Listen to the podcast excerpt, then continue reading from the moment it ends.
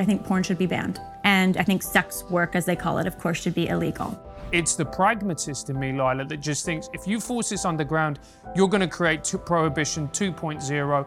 There's upload videos of young girls' rapes and boys' rapes on Pornhub all over the place, and it takes sometimes months or years to take it down because Pornhub's legal. And there's all this burden of proof now on the victim to show that this was me, this was me as a child, I didn't consent, take it down. Hey guys, TRIGGERnometry needs your help. We took a big risk creating the show, and for us to keep doing the incredible work that you all love, we need your support. That's the only way we're going to stay independent and create content that you won't be able to find anywhere else. There is no other podcast where you'll hear interviews with Nigel Farage one week, and the next week you've got Aaron Bastani, the founder of left wing show Novara Media, on the same platform. You know the mainstream media aren't honest. You know they've been caught lying again and again. You know they can't be trusted. The only way to change that is to make a stand and support independent content creators like TRIGGERnometry to produce better and more honest content. We have big plans and we'll shortly be announcing exciting new shows and more terrific interviews with huge guests. That isn't going to happen without your help. When you support us, you also get incredible extra content, such as extended interviews with none of those irritating adverts, and they'll be released 24 hours early just for you. We'll have exclusive bonus interviews that only you get to hear. Click the link on the podcast description or find the link on your podcast listening app to join us. Support us and help change the way we have conversations and make the world saner. Lila, I saw this incredible clip of you doing a, a, debate about relationships between men and women, which is one of the things we want to talk to you about. Uh, and uh, I have a bit of a reputation for quote unquote destroying people with facts and logic. And what I love to do is use the logic that people present in order to challenge their own argument. And that's what you did with this guy. We'll play a clip of it. And I might have multiple family. Oh. You never know. I might like family more than you. So much I have five. Do you think that's a good thing to have multiple families? I think it's good if there's one dad and there's not a bunch of step parents involved and, and the dad can be the hero and those five families live a 10x better life than they would have otherwise. Yes, ma'am, I do. But you don't think that it will be ultimately a, a, a, an opportunity for jealousy or disharmony amongst women are always going to be jealous. What, what, what's changed about that? Women have been jealous all the way through time. So I'm not jealous in my marriage. I don't care about your marriage. I'm talking about mine. Mm-hmm what my life is going to be. So I don't answer to you. And you would want that for your daughters? Yeah. Yeah, I, I'm, I live my life unapologetically on my terms. So, but I guess I'm asking if you're comfortable answering, obviously. But are you wanting to be a role model for your kids? Is that part a of a thousand percent? A father should show up in every way for his mm-hmm. children. I think I'll be better than most fathers, regardless of how many children mm-hmm. I have. I might have a 100 mm-hmm. But so. you think part of being a role model, it's okay for your kids not to know even their your relationship status with their own mom they will know the relationship status with me and their mother. But you have other relationships with other women too. What, what does that have to do with anything? But I'm just wondering if you think I haven't even said that. I'm just saying, like, if I mm-hmm. want to, I will. But you don't think that's a problem for your daughter to know that about their dad, that that he has multiple mistresses. That's up to my daughter, man. Why don't you just commit to one and choose to be faithful to her? I'm just not wired that way. I spent my whole 20s trying to fix myself. I thought something was wrong with me. You're a man of self-control. You you work out. You do business. Yeah, yeah, yeah. You can possess your own your own power and do not, direct it the way you want to direct it. It's not how I am. It's not how I am. I've you think that might be a limited mindset? I think it's none of your business, but I don't want you to think I'm triggered by you. I'm not. Okay. I saw somebody say that, and I think that's interesting. I think you're annoying, but I'm not triggered. you know what I'm saying? No, you are. You're annoying in, in like this goody two shoes type way, and that's fine. Uh, I'm gonna live my life on my terms, unapolog- uh, unapologetically, mm-hmm. like truly. So uh, you can ask me this 85 different ways. Mm-hmm. At the mm-hmm. end of the day, I'm gonna walk out of here the same man. Essentially, what what we're seeing in the world right now is there's a lot of these influencers who are telling men and women some moronic things about relationships between men and women, and you expose that beautifully. Tell us a little bit about what your thinking was and, and kind of how you see this whole thing. Sure. Well, first of all, it's interesting that the people that I think are some of these influencers giving moronic, as you call it, advice often they themselves don't seem to come from very happy situations. I think that when you're referring to the clip, the gentleman there, you know, he's he says, I can't fix myself. Like he's basically a victim of himself in his relationships where he has to be promiscuous. He can't commit to one woman. And he even admitted when I talked to him that it seems like something that he doesn't have control over. He's just a slave to his passions, basically. And it just, does someone want to live like that? You know, mm-hmm. to be a slave to your appetites? Is that really going to bring happiness in the end? And it seems like, you know, you look at the statistics, the research on this, people that do not, you know, people that have multiple families, people that divorce, people have broken relationships, all in all are less satisfied and less happy according to all the data than people that are in monogamous long-term committed relationships. And so you look at just the sheer data and the, the, the, large body of it that shows what brings human happiness in relationships. And it's not what those people are preaching, many of them, anyways. And that in of itself, you know, along with just real world examples, you know, of people that my parents have been married 40 plus years and they've struggled and loved each other through it. And I look at them as this beautiful example of what I aspire to in my marriage. And that's what we need to have as models again, as opposed to, I think, you know, the influencer culture of just do what you feel. Mm. And one of the most interesting things about uh, people like that guy, and I don't know him, I'm not picking on him particularly, it's a phenomenon we see across, particularly the online world, is a kind of like, you know, I do feel men are lost. I, I do feel that they've been demonized for quite a long time by certain elements of the culture and young men in particular, and we have young men that work for us, and I, listening to their take on what's going on is quite interesting. But one of the things that is happening is a lot of young men are being told that you know you must take control. You must, and these are not bad things actually. Men should take control of themselves and their emotions. But with what your conversation with that guy revealed is that it's very one-sided. It's like, yeah, take control, be in charge, go. Blah.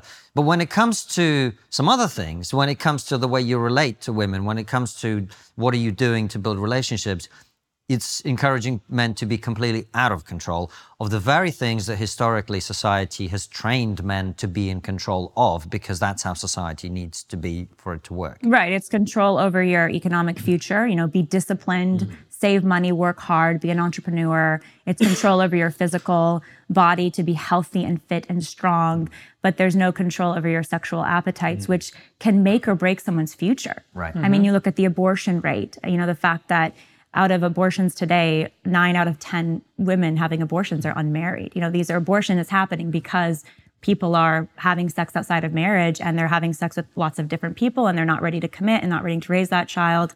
And so you have this abortion crisis. And you know, you look at pornography and porn addictions, people can't be monogamous and stay with one woman and love one woman. And all of that is because people are, not directing their sexual passion. If you can't do that as a society, the society is going to crumble and the social data data shows that. The thing that I find really worrying, Lila, is you see these some of these influencers, and we know all know who we're, we're talking about, about naming names and they put forward this narrative that it's not just about, you know, men being better, which I'm all for, but it's about pushing women down. Like women are something to be conquered and dominated over, and that is your role as a man. And to me, that seems the most toxic of narratives. I think it's a reaction to modern feminism, of course. You know, it's mm. this, you know, women are now in many ways outperforming men in you know, in corporate jobs, there's sort of affirmative action for women. So they more women graduate college today. So I think there's an anger among men who see women as being given this special status over them mm-hmm. in in the Western world, and the reaction of you know ultimately I think it's a very uh, uh, um, un- it's a wrong reaction, but you can understand the reaction when you look at modern feminism, which is training many women to see men as less than, to hate men even to reject men. We don't need men. Men are not necessary for our happiness anymore. When I think the the foundation of any society needs to be a strong family to raise the future children and children need a mother and a father who love each other and have respect with one another and are married and committed to each other but that vision is lost for many people and so you have men now uh, disaffected unhappy broken feeling upset with women feeling they can't even find a woman and there's a lot of, I think, uh, divisiveness that has entered into the relationship between men and women that's becoming more mainstream today, which is, again, yes, a result of modern feminism, but also men are just struggling. They're, they're disaffected. They're looking for how do we, how do we root ourselves? How do we succeed economically? How do we find relationships? And where are the teachers for those men? Then they're attracted to these online influencers. And the online influencers come in because there is a fatherhood vacuum. Exactly. In that a lot exactly. of these poor boys, you know, when I you know, I taught for many years in poor in poor areas of London, a lot of the boys and a lot of the girls that I taught, dads weren't around.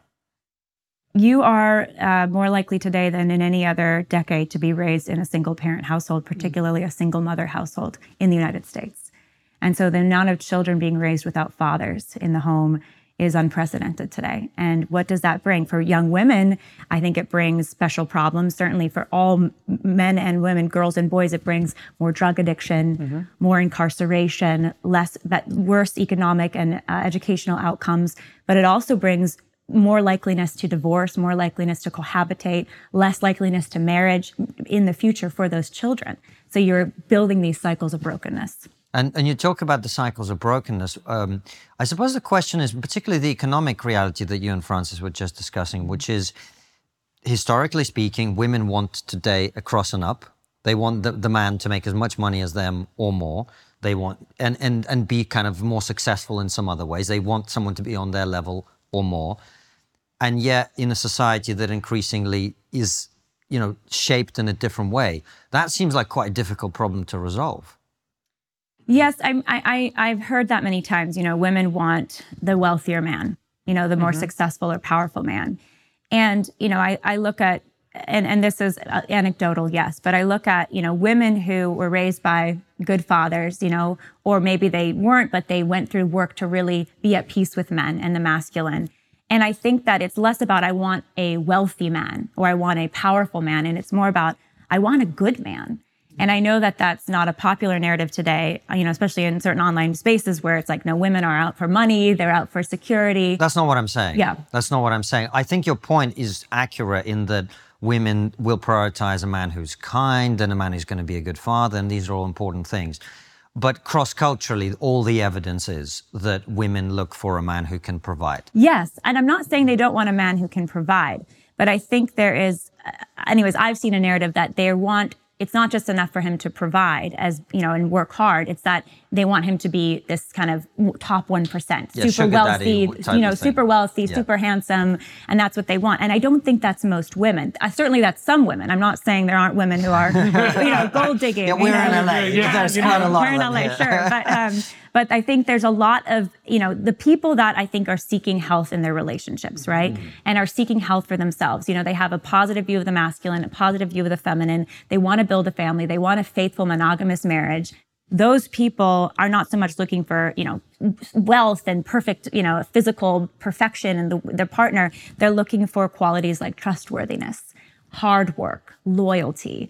And that is what we should be, I think, celebrating and, and promoting, you know? And mm-hmm. unfortunately, sometimes I think those are underplayed and more the dynamic of you got to be rich, you know, you've got to be uh, successful. That's the way you're going to succeed with women or whatever it is. That's more promoted instead. And I think that's not doing anybody any favors. No, I completely agree. Uh, and that narrative is definitely out there, which is women are all gold digging whores, whores and blah, blah, blah. That, that is out there. Yeah. And people are saying that stuff, which isn't true of the vast majority of women. And the feminist narrative is out there that men are all rapists and toxic. Mm-hmm. So there's obviously two very negative mer- narratives about men and women that are both false. Yes, this is what I always say. Any ideology that is designed to drive men and women apart is bad, whether it's feminism or this red pill stuff or whatever. Mm. Definitely true.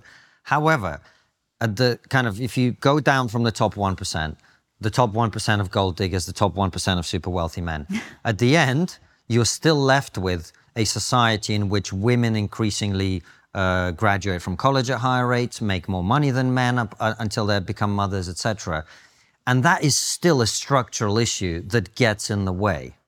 I think you're right that it is. Um, it certainly, it certainly doesn't help that man who says, "I want to succeed and do my best," and then he feels he's being disfavored, not because of his qualities or his work, but because of being male. Mm to that woman next to him, whether it's in the job process, application process, or you know applying to a university.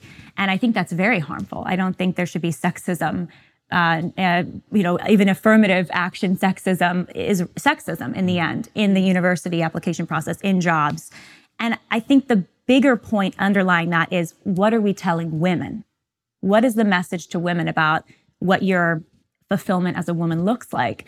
And because of feminism, we have been instructed, and I think also materialism, quite frankly, materialistic Western culture, that our success is in how we how, how successful we are, materially speaking. You know, how much money we make, how far we go, how many degrees we get. Yes, education is wonderful, but to what end are you being educated, right? Are you being educated for healthier life and your relationships or so that you can just be this successful person?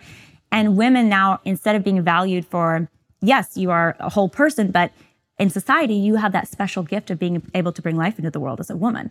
And that should be valued and cherished. And yes, in, put up on a pedestal that we can bring life and families need special protections. Mothers, fathers need special protections and special support in societies. Okay, so now women encourage that your, your femininity, your womanhood, bringing an ability to be a mother is worth cherishing, worth valuing. But that's not the message at large. The message at large is go be a girl boss, you know, the Sheryl Sandberg message of lean in, go sit in the corporate boardroom. That's where you're going to fulfill your feminine power, uh, compete with men in the workplace. And I think that, yes, no, nobody should close off those doors to women. You know, there shouldn't be shut to women. But I think the greatest superpower of a woman that makes her different from a man is her ability to be a mother. And that's what we should be celebrating in a society and we should be fostering. What's the message for women today when it comes to uh, their ability to mother, largely speaking? Your reproductive rights. I mean, think about that. Women's Rights National Organization for Women in America, one of the leading pro women's organizations, as they claim, their top plank is not let's help women be fully mothers and then also educated and be able to be fulfilled in their life holistically. Let's fight rape. Let's fight abuse. Their top plank is let's have ensure that you can have an abortion and that it's tax funded and that it's supported by society and that there's every restriction is removed. So when women are told your empowerment is reproductive rights, AKA abortion, which is killing a child, and typically abortion is encouraged so that you can go to school if you're pregnant. You can get the job and not be set back in your career. What is that message to women? The very antithesis of what it means uniquely to be a woman, your ability to mother, is being denigrated and saying that motherhood ability you have is actually a threat to you competing with men and a threat to you being successful. There was this famous um, speech at the Golden Globes just a couple years ago. I don't know if you saw it, Michelle Williams, an actor and she's clutching her prize, her, her, her statue, and she's thanking the abortion that she had as a young woman for the success that she had in her entertainment career. And she's saying, if I hadn't had the right to choose, I would not be on the stage basically holding this, uh, holding this prize. I mean, that's the image of womanhood wow. in the Western world. You need abortion and you don't need men in order to be successful. And that's your empowerment. It is no wonder there is so much division between men and women and so much unhappiness.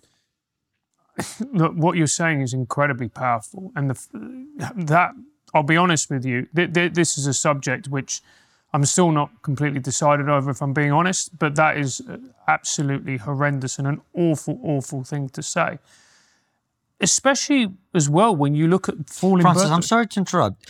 It, it, kind of makes sense, though. Do you know what? Like in the, in some ways, because what you're saying it it makes sense because if if the purpose of a woman is to be successful and compete with men to be we, better than and, men and to be better than yeah. men and if what if what we if if a baby prevent you know, my wife has a baby she's not very successful in her career right now because she's with our son yeah. right then yes then she is right to thank her abortion for her success if the, that's the frame in which we operate the baby is now the aggressor, the, the potential child or the actual child, if you're pregnant yeah. with that baby, to your success as a woman, to your empowerment and fulfillment as a woman. And so the very thing that is unique about you from different from men, your ability to, you, our reproduction systems are different. That's our primary difference, right?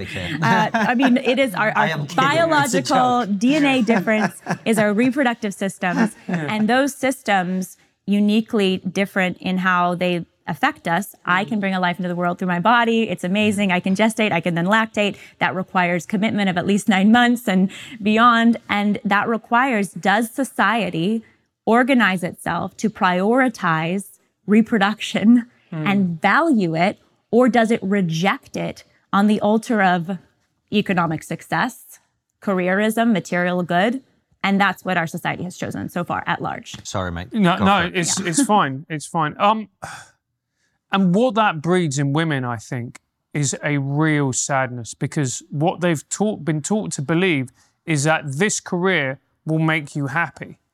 And I think what they realize as they hit mid to late 30s, even early 40s, is I've kind of been sold a lie. I mean, eh, women, yes, absolutely. I think there's a lot of, when we talked about disaffected men, a lot of disaffected women who are unhappy, who are single, who are childless. Uh, you know, if you go on Reddit and look at sort of the threads about um, fertility and declining fertility and egg freezing, there's these horror stories of women. You know, they lost their fertility window. They were working, they were studying so hard, uh, they can't find you know a man. You know, they're in their late 30s, and just the the abject misery many of them feel that they their life they feel is passing them by, and there's nothing they can do about it. It's not just women, though. I would say it's both women and men who, when they they wake up one morning and they realize wh- where am I at? You know, I'm I'm I'm not married. I have no children, and you know you shouldn't get married and have children uh, just because you know statistical research tells you you'll be happier. Like you have to go into it to want to serve and love your spouse. You know, serve and love your children, but those acts of service and love to another human being is a purpose bigger than yourself. And if you don't have that in your intimate life, uh, you are going to be unhappy. You're you're going to be adrift. People are made for relationship. We're human beings. You know, as mammals, we're made for relationship, but we have spirits and we're made for connection. If we don't have that, if we just have ourselves and we're living for ourselves, or you know, we have maybe just sexual connection without the deeper connection, we're not going to be happy. And you know, the yeah, we talked about data, but you know, I'm sure it's been mentioned on your show before. Everyone seems to mention it. We know about it, but the Harvard Happiness Study. You know, this study over 100 years, two cohorts of men, removing, you know, economic differences and educational opportunities, removing those to look at them as the same, meaning you have your less wealthy cohort, your more wealthy and educated co- cohort.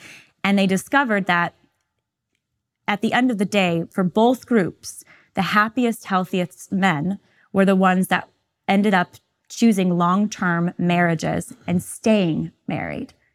And you found misery, bankruptcy, lack of health in both groups of men, even the ones that were wealthy and, and from good educational backgrounds versus not. And you found better outcomes for both groups, groups of men, including the more, you know, the poorer group, the less educated group, when they married and when they stayed married and built families. 100 years of research on that. And there's so much other data to that too. Again, we're made for connection. We're made for long-term committed relationship. Do you think, and this is going to set me sounding like a big old lefty, but do you think part of this is the fact that we live in a consumerist society where every type of relationship is transactional? Now, if every type of relationship is transactional, doesn't that mean that we're going to view sex as transactional? We're going to view relationships as transactional. What can I get? Because that seems to be the very basis of our society. I think that's a great point. I mean, we are, you know, you can blame, some people like to blame capitalism for it. I would just say it's, you can have a capitalistic society, but still values that hmm. see the human person as more important than material things or material success. But yeah, I think people today, you know, we're, we don't think, I mean, I think technology helps, uh, you know, hurts this too, our connection with each other. Um, we're always trying to produce something, you know, it's always about production uh, producing work product, producing, you know, likes on the internet, producing success. And so we're not in the present moment with each other. And the, the pace of life is so fast. There's not really time to, is there even time to fall in love? Is there even time to have a baby? Take the time off of work to have the baby, take the time off of work to raise the baby. We don't make time for human relationships today the way we used to. And I think media plays a part because in media, what is uh, celebrated is, you know, success and wealth and physical beauty and these things, as opposed to experience of just being with people, because you can't really see that in media. You know, you don't, you, you can see, I guess, snapshots on Instagram of people, you know, having beautiful times with their family, maybe having breakfast, but watching someone else do that is different than living it. Yeah. And also, as well, it's this idealized view that we have of relationships. And we tend to be a society that avoids discomfort. And every relationship has its ups and its downs. And it's also, there are going to be times where you don't get on that well. And instead of thinking to yourself, right, let's move on to the next one, which you're incentivized to do in our culture, it's about sticking and working in it. It's a great point. Yeah, if you just run when it gets hard, uh, you'll never you'll never find, I think, the happiness and the purpose that you want because life is going to be hard one way or another. You know, even if you choose to live for yourself, live for your career, you know, the Michelle Williams hold the golden statue and have the abortion to succeed. Uh, there will still be hardship. You know, you'll feel loneliness. There'll be the stresses of your work. It's what hard do you choose? And, you know, I look at my parents' marriage, I mentioned that, and I look at the couples that I admire who stick with each other through difficult times and work at the relationship. It's not idealized, like it's not going to take work. Communication takes time. Your relationship is not a, uh, it, it's not something of utility. It takes some, it takes your time that you can't just plug in and plug out. It's saying you've got to, sometimes it's going to disrupt your work week. Sometimes it's going to be the thing that you have to invest significant time into and do that regularly and have just leisure time with the person, you know, just be with them. If you can't if you can't make space for that in your life and prioritize it, then I don't think you're going to find the happiness that you want. We'll be back with our guest in a minute. But first, do you remember the Canadian trucker protest in 2022 where thousands of Canadians came out to protest COVID restrictions and vaccine mandates? Now, these protests lasted for weeks, and the people out on the streets needed funds, as any grassroots protest would. So people set up online crowdfunding campaigns, which raised millions of dollars. Incredible! But once the Canadian authorities had started to criticise the crowdfunding platforms, ramping up pressure to close the campaigns, it didn't take long for the biggest crowdfunding platform, the one we've all heard of, to completely capitulate and shut the campaigns down. Now, this is where our partners Give Send Go come in. They stepped in when the other platforms backed off and raised millions of dollars for the truckers. When they were criticized and dragged through the Canadian courts, Give Send Go said it respected diverse views and believed hope and freedom are values worth fighting for. This is why we're proud to partner with Give Send Go. So, if you need to crowdfund for whatever means the most to you, then don't go to the big tech platforms. We recommend you do it on GiveSendGo. Starting a campaign on GiveSendGo is easy and intuitive. Go to givesendgo.com today. That's givesendgo.com to start raising money for whatever is important to you. And now, back to the interview. And you, there's also, we've started to be this culture, which I find morally repugnant, that celebrates divorce. I've seen, like, you know, divorce parties, divorce cakes. And look, Sometimes marriages aren't good. Sometimes, you know, there's things like abuse or there's a breakdown of a relationship. But that's nothing to be celebrated. You know, the two of the top reasons for a divorce is number one, I just wasn't committed, lack of commitment, meaning something else became the priority more than the relationship, which it's easy to do in today's world. Your work, uh, you know, your other pursuits or feeling of self fulfillment outside of the relationship. They're stopping me from this thing that I want to do.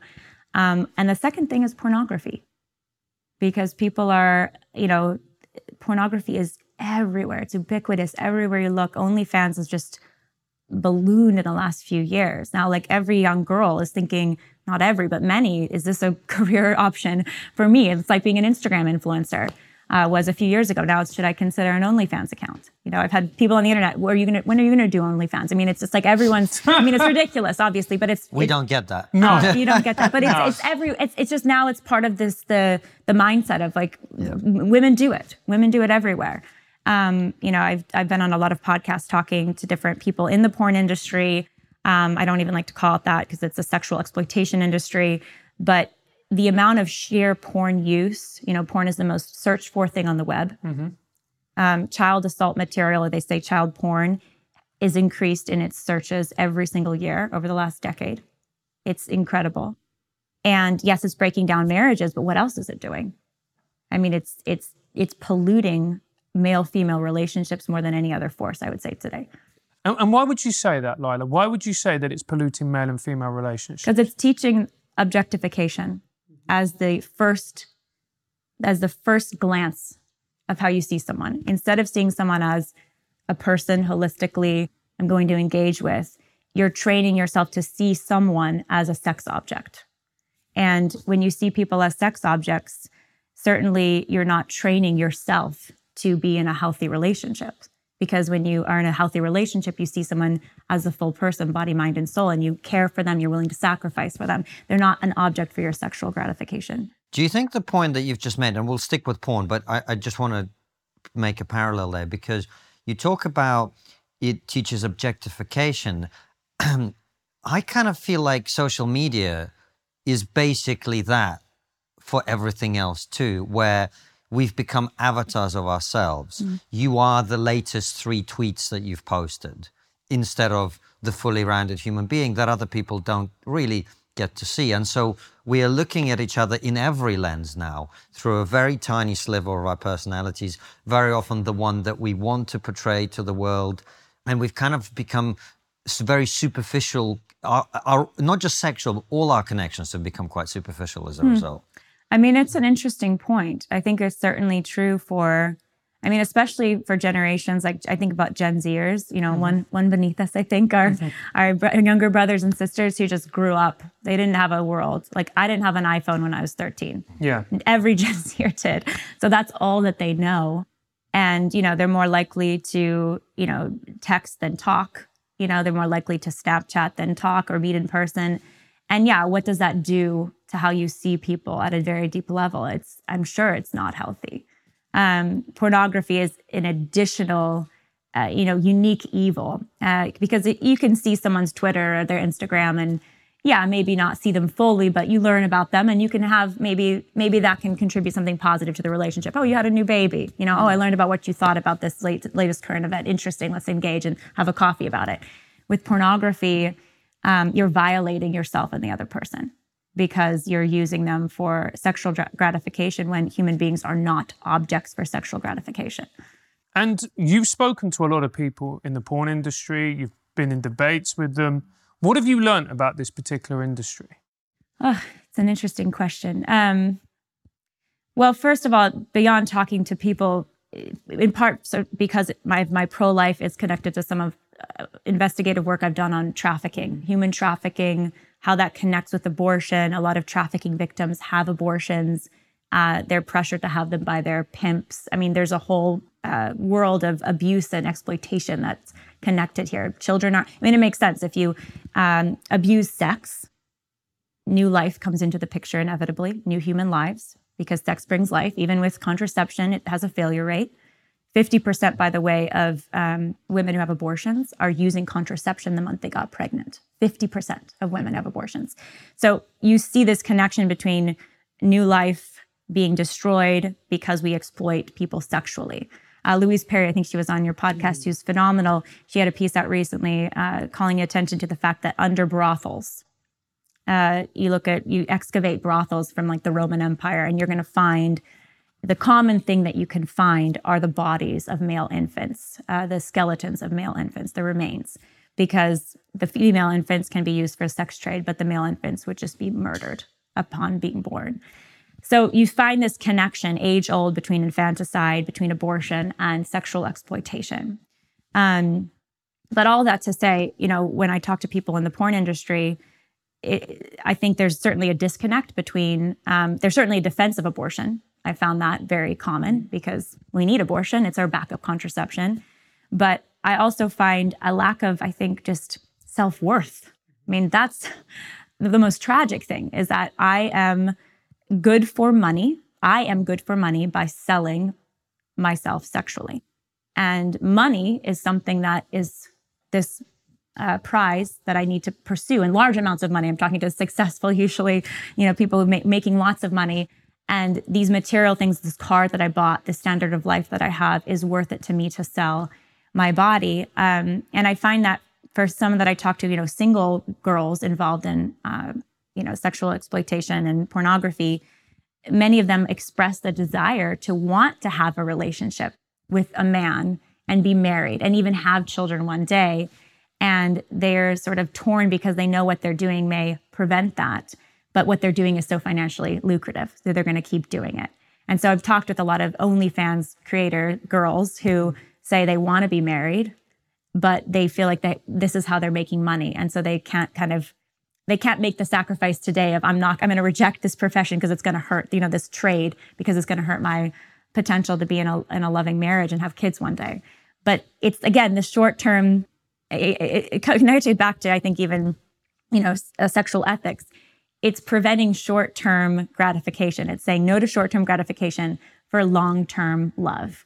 And in that moment, you see it play out. I'm getting money for this thing that I'm doing, right? But I want this long term thing, but I'm not willing to sacrifice today to get the long term thing that I want. This is going to sound very crude. You know what I find interesting? And I think it comes back to what you were talking about right at the beginning about the idea of like women being empowered by taking control by because and the reason I said this is going to sound very crude but it is you know true if we were talking about other animals a lot of the women you're talking about are very beautiful women who could probably secure a similar material lifestyle by finding a partner who is a, who's very successful financially and being with them and having kids as they probably eventually want. So it seems like at least I'm exploring this with you. I'm thinking out loud, and this is always a bad idea on the internet, but we'll try. Right? It's almost like it's about I want to make the money here. Do you see what I'm saying? Yeah. Because they could just marry somebody who, who will make that money because they're likely to be able to secure someone who could do that, right? And it seems to me like it's not just about materialism, it's also about the what we call empowerment now, which is people ripping themselves apart from each other instead of seeking to bond together and build things together. I mean, it's a good it's a good point. I mean, I think there's also the an idea there of bodily autonomy of I have this body I can do whatever I want with. Mm-hmm. And that's very much I think we've been infected with that, especially women in this country to say you have this radical bodily autonomy to the point that if you're pregnant you can kill another body inside your body. Um, and you know the bodily autonomy argument with pornography is I can do whatever I want with my body as long as I'm calling the shots, as long as I'm consenting to even this degrading sexual act. And what's wrong I'm with that argument? Degraded. I'm not degraded. What's wrong with that argument? Because look, a kind of the liberal perspective, of which I'm broadly in sympathy with, is people are allowed to do whatever the hell they want to do within the law, right? I mean that that's what the law is for. It's to demarcate what we can do and what we can't do. Well, all rights have responsibilities. Mm-hmm. So my right to certain freedoms will always come with responsibilities. And the law should be founded on human rights on ideas of rights and ideas of responsibilities. As a you know person in this country, I have the right to choose to marry and choose to have children. No one can stop me from that. But then I have the responsibility in a marriage to my partner, certain responsibilities. I think I owe them loyalty, I owe them fidelity, I owe, owe them my kindness, my presence. And if I conceive a child, and whether I'm married or not, and I conceive a child, I have a responsibility as a parent, even if I didn't consent to the act uh, act within my body of conception happening, I consented to sex, having sex. And if I conceive a child, I have a responsibility now to that child, even if I don't want it. But the bodily autonomy argument says I have endless rights with no responsibility. And yes, you have a, an amount of autonomy to the point where someone else has rights that you may have responsibility oh, on abortion, to. I agree with you. That's a much more complicated thing. But in terms of the sex industry, w- what is the argument for a woman who wants to go and have sex for money yeah. to not do that. I, one more thing before on, on abortion, I just want to say, and then I, I do want to answer that. I don't think abortion is complicated. Okay. I think it's actually very simple mm-hmm. because it's a question of is it always wrong to kill an innocent person, mm-hmm. an innocent human? Is it always wrong to kill an innocent human? And I don't know, would you agree it's always wrong to kill an innocent human? Yes. Okay, I think we can agree. And most people do agree. I would say 95% of people I talk to agree, which is nice. Mm-hmm. All right, well, abortion ends the life of an innocent human. Mm-hmm. And I can prove that to you. You don't need to. It's yeah. the preborn, in, you know, fetus, embryo is a human. Of course. Clearly, they're alive. Abortion is an act that kills them. Agreed. And they're innocent. They've Agreed. committed no wrong. Agreed. So, therefore, abortion, because it kills an innocent human, is always wrong. So, all the nuance that we've invented around abortion, all the arguments, all the rationalizations and justifications fall apart when you look at plainly what is right and wrong and what that human life is. There are human life. So, but I wanted to set that because I, I think abortion, it's unpopular to talk about. People don't like to talk about it, or if they do, they want to talk about it in the framework of women's rights and empowerment. They don't want to talk about what it is that it kills a human life. They don't want to talk about the morality that that's always wrong. We have no problem talking about Yeah. it. We've Yeah. had people from both sides Sides. who are as strident as you are. yeah. Uh, so we we. I consider it logical. It's it, it's not an extreme one way or the other. I It's- didn't say it's a- yeah, extreme. I said yeah, strident. Yeah. It's Yeah. a different thing. You're Yeah. passionate about it, which I completely Yeah. respect. Yeah. Uh, totally. But come back to me with to the other argument, Of which course. is about why women are and aren't allowed to have sex for money, essentially. Yeah, I think it's because we have a responsibility and society at large. I think porn should be banned. And I think sex work, as they call it, of course, should be illegal. And first of all, it's because uh, sex is designed to bring life into the world. And even with contraception, like I said, it often does. And so you need to, eh, eh, morality calls us to have responsibility along with rights when it has when it comes to sex. And our responsibility with sex is that we are ready and prepared, you know, as ready as we can be. No one's fully ready to be a parent, but we are willing to accept the responsibility of a new life that we may create. And responsibility would say that we should be having sex in scenarios, in circumstances that are prime for that life to be able to live and flourish. And that's not a one night stand. That's not a hookup. That's not a porn scene. That's a ideally that's a loving marriage that we've freely chosen mm-hmm. where we can raise those children together. And so when you look at the morality, when you look at the morality of sex and sexual ethics, you know, the purpose of sex, what's it designed for? New life and connection between two people. It tells us a lot about how we should behave. And so to your question about, you know, why women shouldn't sell themselves, because what is sex designed for? Sex is designed for a connection between you and another person that I think should be lifelong. Um, it bonds you emotionally. I think it bonds you spiritually. And there's a lot of science that shows that. But it also can bring life into the world. So your your right to choose to have sex with someone comes with the responsibility that you're choosing that in the context of committing to them and loving them, not just letting them use you or you using them for a moment of pleasure.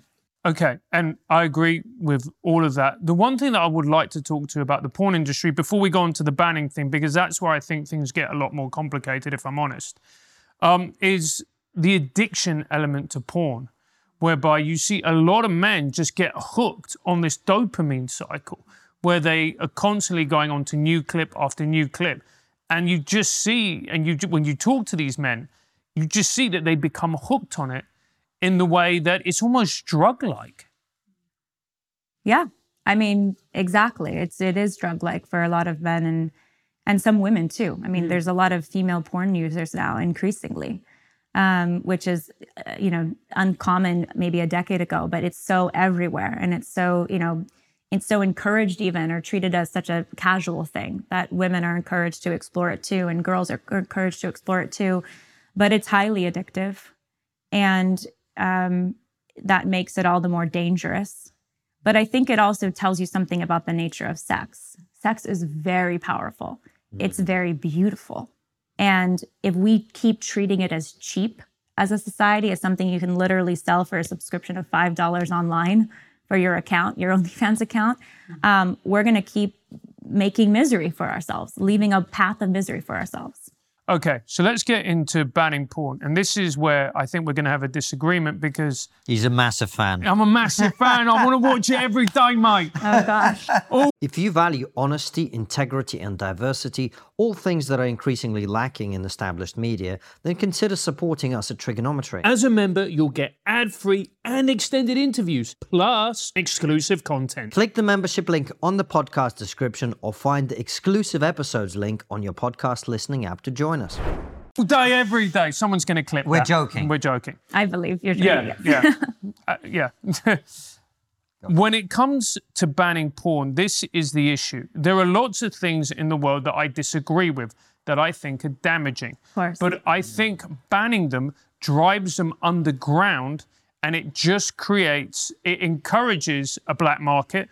Where a black market happens, that's where you have criminal gangs start to operate because you're not allowing reputable or the free market to get involved and you create something that is far far darker and more dangerous for everybody involved what Well, say you to that You can certainly make that argument about many things, like you know, sexual assault material. I mean, that's certainly black market because thankfully that's still illegal, right?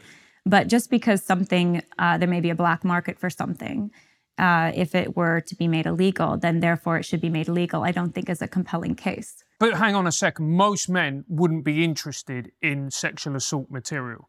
But mo- I would say most men well, would enjoy I don't know that that's true. Some of the most highly, uh, maybe not child sexual assault material, very young children, but some of the most highly viewed pornography, like on Pornhub, is of you know um, mock rape scenes of maybe just barely of age girls. Inconvenient. Well, I don't know about the. so it's a, definitely a very popular, some of the most popular pornography, um, especially for addicts that need to get more and more intense pornography, is violent pornography. Well, uh, interestingly, the statistics show that it's actually more women that are interested in that type of content than men. For reasons that Where, where, historically what statistic have you seen for that? Um, I, I don't remember where. I mean, uh, Because I've seen that men, it's a it's a highly popular porn pornography for men, maybe for women too. But th- it, it, those two things are not mutually exclusive. Something can be very popular with men and more popular with Right. women, uh, for reasons that, from an evolutionary perspective, would make sense to me, uh, given how human beings have evolved and Yeah. the nature of war in, in our past and so on. Right? I hear you, yeah. But I Uh, think the, the point I'm making still stands that um, when you're dealing with something highly addictive, and in order for it to be continually sort of satisfactory for the addict, it needs to be more and more intense. You see more and more violent and depraved and degrading pornography. Okay, um, and I take your argument, but surely we can use that argument for alcohol. Where I come from in the UK, we have a horrible, horrible relationship with alcohol. You know, you look at the destruction it causes, the assaults, the murders, deaths when people get behind the wheel and they're drunk, assaults, all of these things. And you, can use the same addiction. People, t- there's a lot of alcohol addicts in my country, a lot of people with alcohol addiction. I think the difference there is um, porn, I believe, is intrinsically evil. Uh, having a glass of wine, you know, not drinking to excess, uh, can be a, a, a good even. You know, it's a it can be a, a beautiful thing to do in a you know at a wedding or on a date or you know whatever it might be. So I think there's a fundamental difference between the thing, um, you know, porn, porn and alcohol. I don't think there's a way to do good porn. There's not a way to um, sexually objectify someone in a good way or to be sexually objectified in a good way. But do you think by making it illegal, it's it's then going to drive it underground, and you're going to make that industry worse? I don't think it has to be that way. I think, in fact, if we make it illegal, you know, laws have a power to instruct. You know, a few decades ago, people didn't wear seatbelts and no one thought twice about it. Uh, then it became the law to wear a seatbelt. And there were campaigns explaining you should wear seatbelts. And now you kind of feel uncomfortable if you forget your seatbelt on because you're feeling like you're, you know, you're certainly the seatbelt for your child. It's like, oh, you know, God forbid. And so I do think the law um, is instructive and, and, and that's one of its powers. And so for us to say, yeah, sexually objectifying someone, um, looking at pictures of someone to, you know, have a sexual experience uh, is is not just immoral, but you shouldn't be able to do that. If you're, uh, you know, on the website on the web searching, it's illegal to have to create these images and be putting them up there. Um, and you know, I, I think it might be a step too far to born to ban people who look at it. You know, because that would be very hard to. How would you practically um, actually make that law enforced? Right? It's very hard to enforce. But certainly, pornographers who are profiting off of this, um, I think, who are exploiting people. I think I don't think that should be legal. The problem with that argument, Lila, and I'm not unsympathetic to it genuinely, is that the seatbelt analogy is not a good one because the sexual drive, particularly in men, but I mean, we evolved to mm-hmm. reproduce, right? So the sexual drive in men in particular is so strong that no one is addict no one no one evolved to not wear a seatbelt, right? So you're going to have men seeking out sexual experiences mm-hmm. in any which way they can. I mean, I, I promise you, I've, I was a teenage boy once. You know that there's been lots of comedy routines about men uh, and how they think about these things. That that thing is going to drive men. It's the, it's it's what drives human beings. Um, So they're going to seek that out. And when we look at things like prohibition in this country over something far less addictive and far less important to people as alcohol, that does not end well, I think is the point that Francis is making. Yeah. I, I understand the point, but I think it's to say the answer to, you know, a teenage boy having a strong sex drive is that we should permit pornographers to have prolific amounts of porn online and that should be perfectly legal. I, I don't think is a sound argument. I think it shouldn't be legal for pornographers to be plastering pornography all over the internet for teen boys to stumble upon. And then ultimately, many of them enter a cycle of addiction and unhappiness. You know, it's not making their relationships stronger, these boys. It's not making them better workers. It's not making them better people.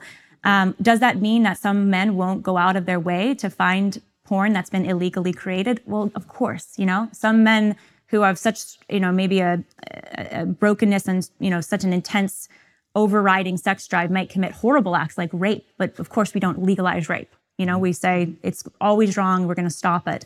Do some bad things still happen? Yes.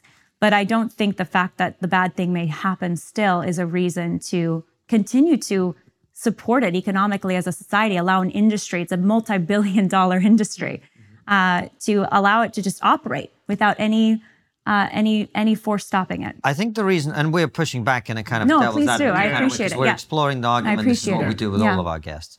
You're, it's a good TRIGGERnometry conversation. It That's is. good. I feel that. And as you, I mentioned before we started, we recently had Aella on, who's from Yes. the sex industry. So we want to explore every issue from different angles yeah. with people and challenge what they're saying. One of the issues that I think the reason we're having this disagreement, if if it is a disagreement, is we're talking about the practicality. Of course. Yeah. You're talking about it from morality. And this is my experience of people who are conservative generally. They have a very strong moral core, and their sense of moral outrage about things that they find offensive sometimes overrides the practical reality of things. I mean, for example, the war on drugs, in my mm-hmm. experience, doesn't work and causes a lot of harm. A lot of harm. Does that mean, you know, I've got a 16 year old, 16 month son that you does that mean I want him to be, you know, smoking weed when he's 12? No. But would you make the harder drugs illegal? Or, or legal, excuse me. L- which ones? Cocaine. Would should cocaine be legal? Heroin. Not for me. No. So you're you are for I think, but the point here is you are for Some restrictions. Some- some restrictions, Yes. and, and so you know back to back to pornography for a moment. Um, a- again, I agree with you that some mm. people will look at pornography, but I don't think it's a good argument to say that because some people will still look at pornography, we should allow. Because what I'm a- a- advocating for is banning pornographers from Okay. creating. Okay. Ban OnlyFans. You know, ban. You know, John Stagliano. I, I remember him coming to my classroom at UCLA as a student, talking about how proud he was to be a pornographer. And, you know, my free speech professor who was really into porn, it was kind of gross, but he was so excited to have this famous pornographer. And John was saying, yeah, the Supreme Court, you know, is stopping basically child porn makers, but they still allow me. And I was just like, why do they allow you to do mm. what you're doing? It's disgusting. That should be illegal. You know, looking at porn, I'm not saying that that should be illegal. I think that's impossible to enforce. I agree with you. Mm. But people creating it, profiting from it, I don't think there's any What about a good couple that make their that. own webcam videos? I don't I don't think any individual or couple or co- corporate structure should be allowed to be making pornography and profiting off of it. Where I'm in agreement with you, Lila, actually, is I think that every single one of those websites should have should not allow anyone who is under the age of 18 to view that content. And I think that they, that needs to be very strictly enforced. How? Well, there needs to be. I mean, I'm not one of these tech people. I know I look like one, but I'm really not. but there needs to be some kind of child lock. And look, you know, they need to do everything in their power to make sure that the people accessing that content are over the age of 18. But but think about it this way.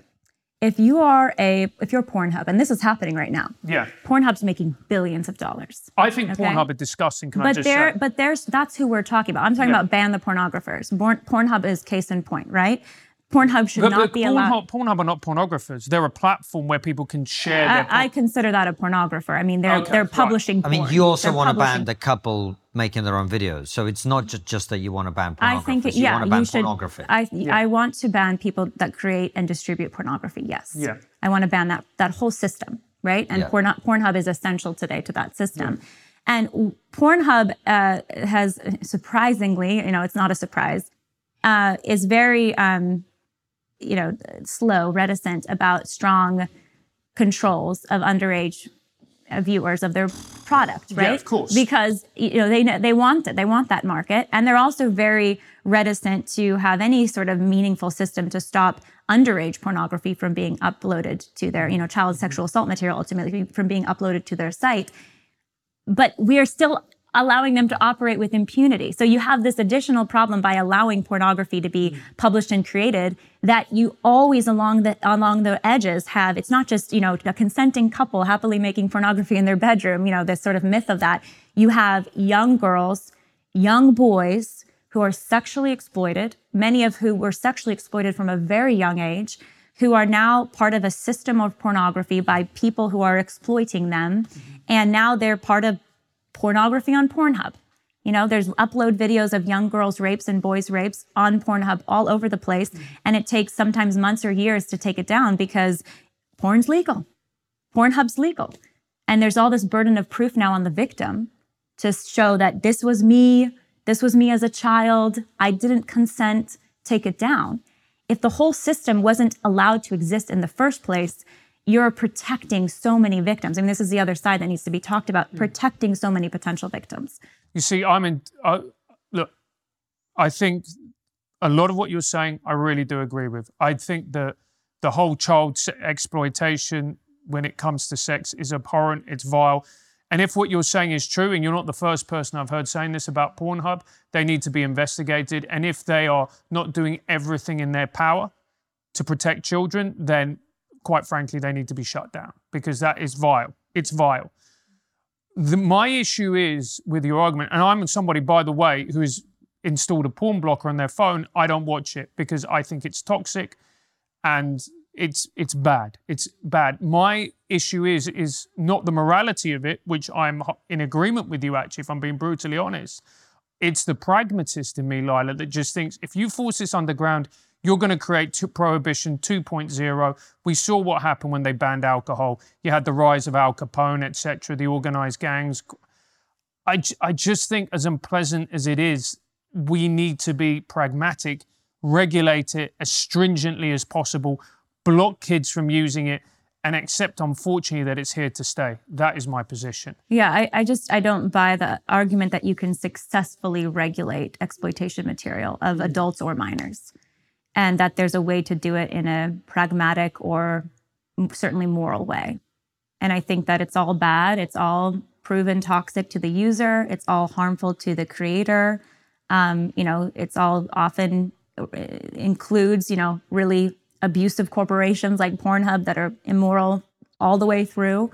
And so allowing them any sort of breathing room in everyday society, you know, and economic power by saying you can operate, you can operate. Just just make sure the minor there's no minors just make mm. sure you know you're using you know an id or whatever it is um, it, it's it's not going to be enough first of all and then second of all the problem isn't just that minors are exploited it's that that that adults are exploited too and mm-hmm. exploiting other adults so I, I think yes of course there will be some people who will still look at porn there will be some people who still create porn but they will have much less power and i think they will make much less money and it will be much less socially acceptable than it is today.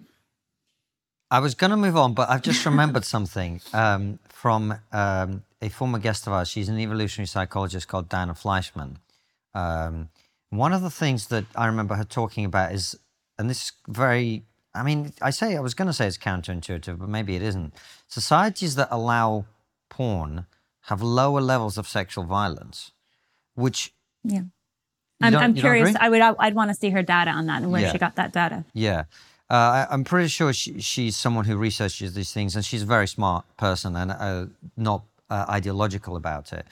Um, that kind of makes sense to me because the pent up frustrations of men who don't have access to sex, of whom, as we discussed earlier, there are many, many, many. I, I, I can see how those would spill out in, in yeah. nasty ways. In many ways, we're seeing it now. I mean, incels and some of the things that they have been involved with. with. Well, incels have access to endless porn. Yes. So I, I, I, I think I, I would want to see her research. I don't buy it. Um, the research I've seen actually, and the and the studies I've seen actually prove opposite. Okay. That the more you train yourself to sexually objectify someone, um, the more difficult it is to, for you to interact healthfully with people in real life. And I think it logically makes sense on a logical level. It certainly makes sense from the stories of those who are porn addicted that they struggle in their real relationships.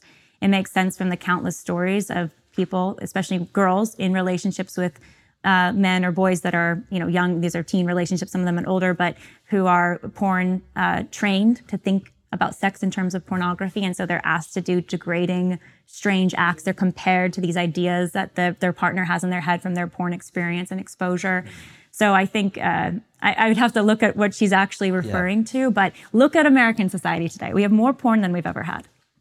You know, porn is at an all-time high. Do we think we're healthier sexually because of it?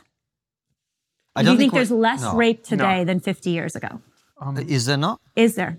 I, I'm asking. Do is I there actually less don't know. rape I don't know. But Well, I it would wonder be though. interesting I mean, I to don't look think at that. I don't. I don't imagine that. Uh, I mean, there has been a lot of. Uh, I mean, the- the- the I- concept of sexual assault has evolved over time, Mm-hmm. which has been a good thing because in the past men have been able to get away with things they shouldn't have been able to get away with. I do wonder whether we have more sexual violence in our society. I suspect not than than 50 or 100 years ago. I mean, I'm I I'll be honest. I didn't come here saying in 1950 this study was done on rape, and we know how Yeah. much how much happened. Um, I mean, looking at it from my anecdotal position, and I don't know that that research exists, by the way. That Probably, we we have those sort of surveys or how we would have that data. And sorry, Um, just to pause there, I, I'm not sure about in the US, but I s certainly until horrifically late on, there was uh, marital rape was legal in, in the UK. I'm not sure what when the year was, but it, it wasn't. It was comparatively late. So that's what I but meant when I was talking think about the evolution. It's a, of I don't the- think it's a it's logical to say you know we somehow are stopping marital rape by allowing ubiquitous porn. I don't think it, it makes sense there. Yeah, I don't think that's what we're saying. Saying. Uh, anyway, Okay. well, I think I, ultimately the argument of your other guest I would disagree with. understood. I'd want to see her data. The data and and sort of the you know the study I've seen on this shows opposite. That the more you allow sexual objectification of other people, uh, especially in, in to an addictive degree, um, the more you're going to see at minimum sexual dysfunction and at maximum sexual abuse. It's been great to have this conversation uh, about this. I know, I mean it. Yeah, Uh, it's been and it's important. been great for us coming off as uh, porn advocates and defenders uh, on the internet. Yeah. Uh, you know, this is what we try to do with all of these contentious issues. It's just- just to go, let's poke here, let's prod there, let's find out what's going on here. And we talk uh, to people from every position in order to kind of start to get to the truth. So I really appreciate you kind of playing along and, and giving us your strong views on it. And, and then people will come away from it thinking whatever they think. in the last uh, few minutes before we wrap up and move on to our, uh questions from our audience, uh, I wanted to uh, think a little bit more positively about relations between men and women and the stuff that we started out talking about, which is um, one of the things that I, uh, my wife was saying to me, she was like, "You really sound very conservative every time you talk about family," and I was like, "A, that's true. B, what the hell? W- l- liberals have families. Liberals have kids. Well, interestingly, it's many. I think it's the wealthier, more educated, uh, even I, identifying as liberal, that operate by what you could call conservative values. Mm-hmm. They get married. Many don't even cohabitate before marriage. They get married. They stay married. They have children. So you know what's cons- what's called mm-hmm. conservative values today are basically healthy. Right. You know values of monogamy, fidelity, family life, things that should not belong to one political group. That's my point, mm-hmm. which is like, how the hell did this idea come about that family, having kids, staying together, working through difficult things, as you were saying, in a relationship, which every couple has to do?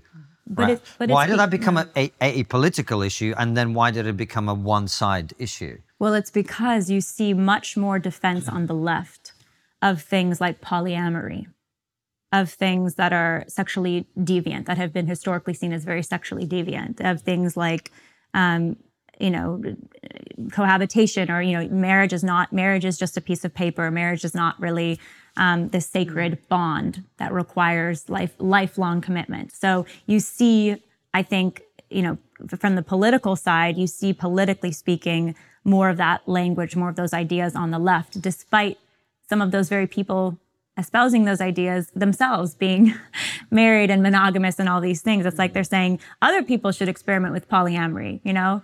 Other children should have three dads and no mother you know? Other other families can have be modern and operate this way but mine is going to be more traditional. This is my private choice over here and it's working for me but other people surely it will work to go a different path. And i think that just shows um, you know a superiority complex that is, you know, harmful. They're kind of exporting harmful ideas for others while secretly living the traditions themselves. There's a guy called Rob Henderson who we've had on the show. I don't know if you're familiar with him. He's he came up with the concept of luxury beliefs. Yes. Um, and this is what yes. you're talking about. Yeah. yeah. The people who vote left and live right. Yeah. Essentially. Yeah. So how do we move forward in the society that we are in? Because for me, uh, Louise and I have this conversation often. She's like, if I was a billionaire, what I would do is I would pay families to post wholesome content of them having breakfast with their little kids around the table. And actually, until Nikolai got to an age where he was starting, you got to a point where you could recognize him in the street. I used to po- post stuff with me and him all the time because I want people to see what it's like yeah. to have you know, to have that, to have the joy that you and I have as parents. You know, it's amazing. Um, what can we do to, yeah. to, to, break the cycle? Because the cycle is bad. I don't yeah. like where we are as a society. And the fact that it's become a political football, that's crazy to me. Yeah. That's crazy. I agree. It's crazy. I like her idea, you know, encourage people to post positive pictures. Even more meaningfully, though, I would say we should encourage people to get married and stay married because you, it's hard to have that happy life with your child when you're a single mom struggling or you're a single dad struggling or whatever it is you know you're it, the children fare best and people fare best in lifelong committed marriages. They're economically better off. Their uh, health is better. The children's outcomes are better on on every level you know in every category. So how do we as a society encourage marriage? Well first of all we can't constantly define it away it out of existence. Marriage is whatever two three four consenting adults want it to be marriage is one man and one woman who can bring life into the world. You know, I mean, they may not be able to in the end, but that's the design of how life brings into the world. It takes a father and takes a mother, and that's the optimal uh, way for a child to be raised who are committed to each other publicly for life. And that's what we should be celebrating. I think, you know, public policy, you, we could do, you know, cash benefits for married couples who have kids you know give them give them money to encourage you know not just a tax benefit a tax credit but you you should get you know there are some policies actually right now about giving actual you know cash payments to families that have kids. Um, and i think that could be a you had a billion bucks billion dollars that could be a, a positive way to encourage them to um, to build up families. Yeah. I, I love what dolly parton does where if she's got a foundation where if you sign up and you've got a kid, I think under the age of uh, nine, then she will send you a book a month. For, Very sweet. Yeah, for so you can read with your kid completely free, completely free. Which to me, what a beautiful thing. The other thing I think we need to do is um, ban abortion. It's kind of a no. It's a no-brainer. I mean, mm-hmm. don't kill innocent people. These are children. Uh, it, it, when Roe v. Wade was overruled and some of these states had trigger laws to enact abortion bans, right? Now that's being all contested. It's a big fight. But there were all of these um, people complaining online about how now this is going to change my dating habits. You know, now now if I can't access abortion, maybe I'm not going to sleep with the guy on the first date, or maybe I'm, uh, you know, not going to um, see, you know, sex as something as casual. Basically, I, I might get pregnant and I might not be able to have an abortion. Now, this is a big responsibility I'll have. So abortion has always been the back door contraceptive in our society. That's how it's used. Eliminate that and say you can't kill children and you can't have this backdoor contraceptive. We need to change our sexual behavior.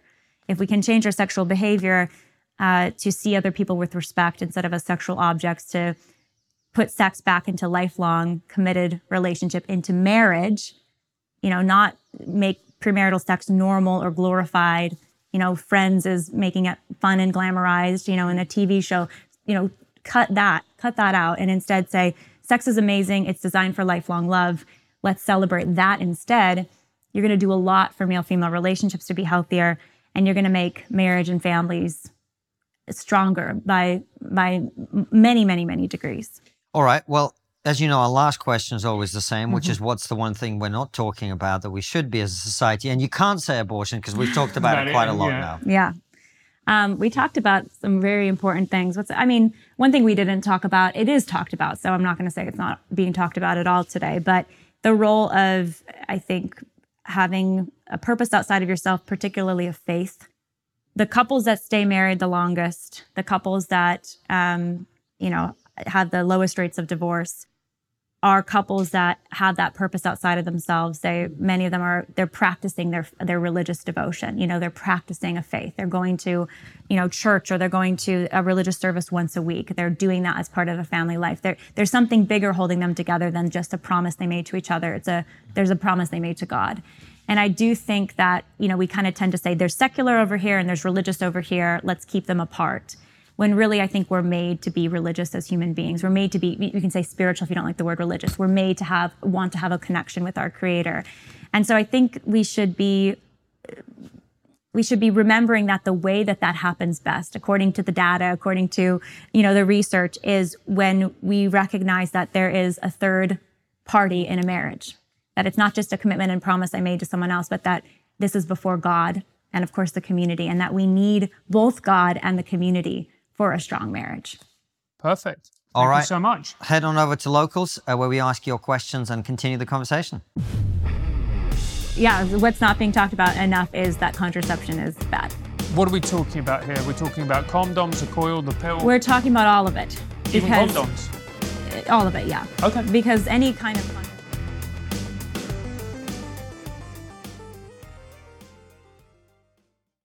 Before you go, consider joining our exclusive member feed. As a member, you'll get ad free and extended interviews. Click the membership link in the podcast description or find the exclusive episodes link on your podcast listening app to join us.